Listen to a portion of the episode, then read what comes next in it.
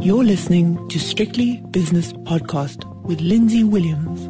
The JSE has opened its doors for the final day of a trading week, which has turned a little bit askew, shall we put it, in the uh, the last 36 hours or so. With me is Nick Kunze from Sanlam Private Wealth. And Nick, it had to happen. We didn't know when it was going to happen. It could have happened in three months' time, and three or four, five percent here and there isn't much, but at least gives you a little bit of a sense of reality when it comes to Tesla and Apple and everything else, don't you think? Mm.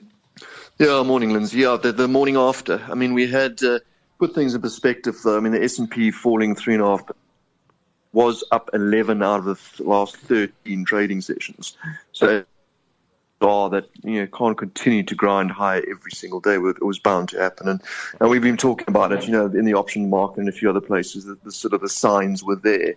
But yeah, some quite big moves though. Tesla down um, down about nine percent. Uh, Same goes for Apple. Um, I mean, Tesla now since Monday, since the stock split, it traded at the equivalent of five hundred and I think five hundred and two dollars was the high, closing last night at four hundred and eight. So that's almost hundred dollars off, twenty five odd percent down.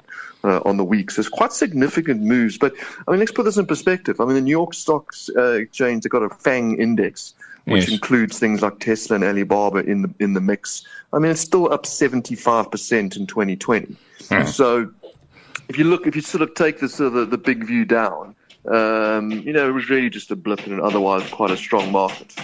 Is it going to be just a blip, though, as that person puts some oh, there's, there's one cupboards thing, into your, your kitchen? Well, there's one thing as yeah. Yeah.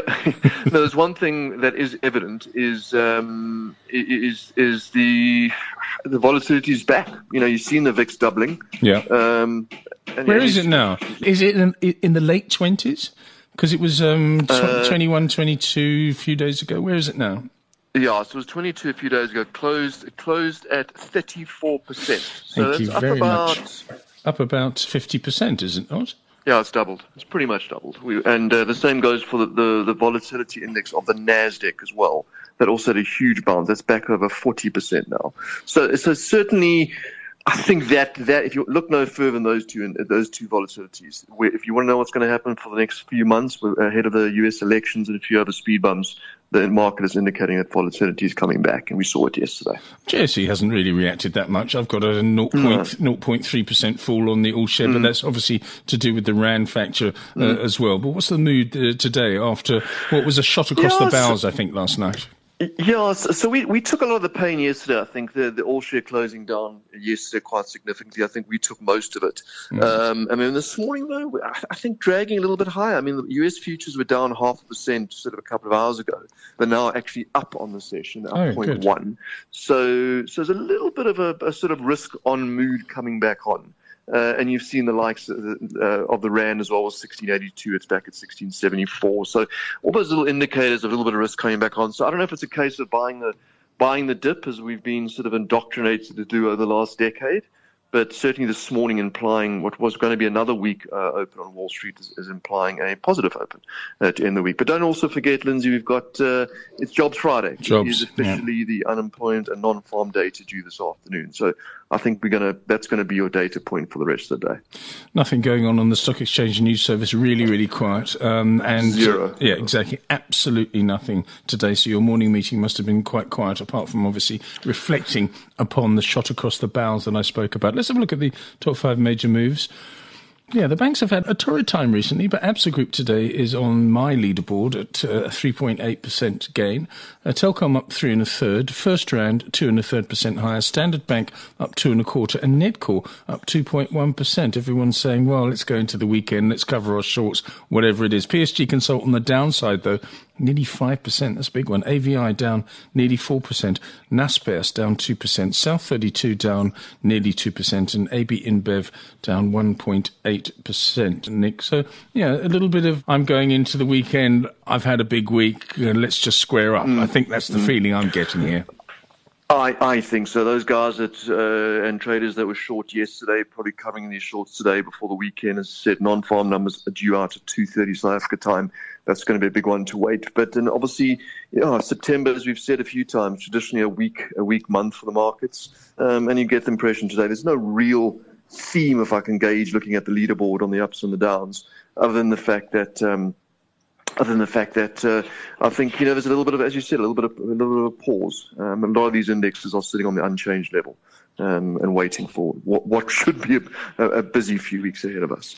Yes, it should be. Let's have a look at the uh, the spot prices if we can. Um, dollar rand sixteen seventy five, British pound against the rand twenty two 26. The euro rand is 1983 and the euro dollar is 118.40, which is barely changed. Uh, last night in the States, the Dow Jones fell 2.8%, the S&P fell 3.5%, and the Nasdaq was nearly 5% weaker, but there is a bounce back in the futures market today, albeit a little bit apologetic. The gold price yeah, it hasn't had a good time actually. Uh, it's down 18 at 1936. Platinum is down $26 an ounce to 903 and a half. Where's palladium, please, Nick? Uh, palladium is actually unchanged at the moment. It's only down two dollars, but sitting at quite a lofty level, two thousand two hundred and eighty-five at the moment. We should start looking at rhodium as well, actually, but um, that, mm. it becomes a little bit complicated. The West Texas crude price is exactly unchanged at forty-one dollars thirty-eight, and Brent crude oil is down four cents per barrel to forty-four oh three. What are the JSE indices looking like after forty-eight minutes of trading? Well, a lot better than if you'd asked me an hour or two ago. We're sitting exactly almost unchanged. Uh, uh, JSE All Share down just 39 points, 0.07% weaker, 54,482.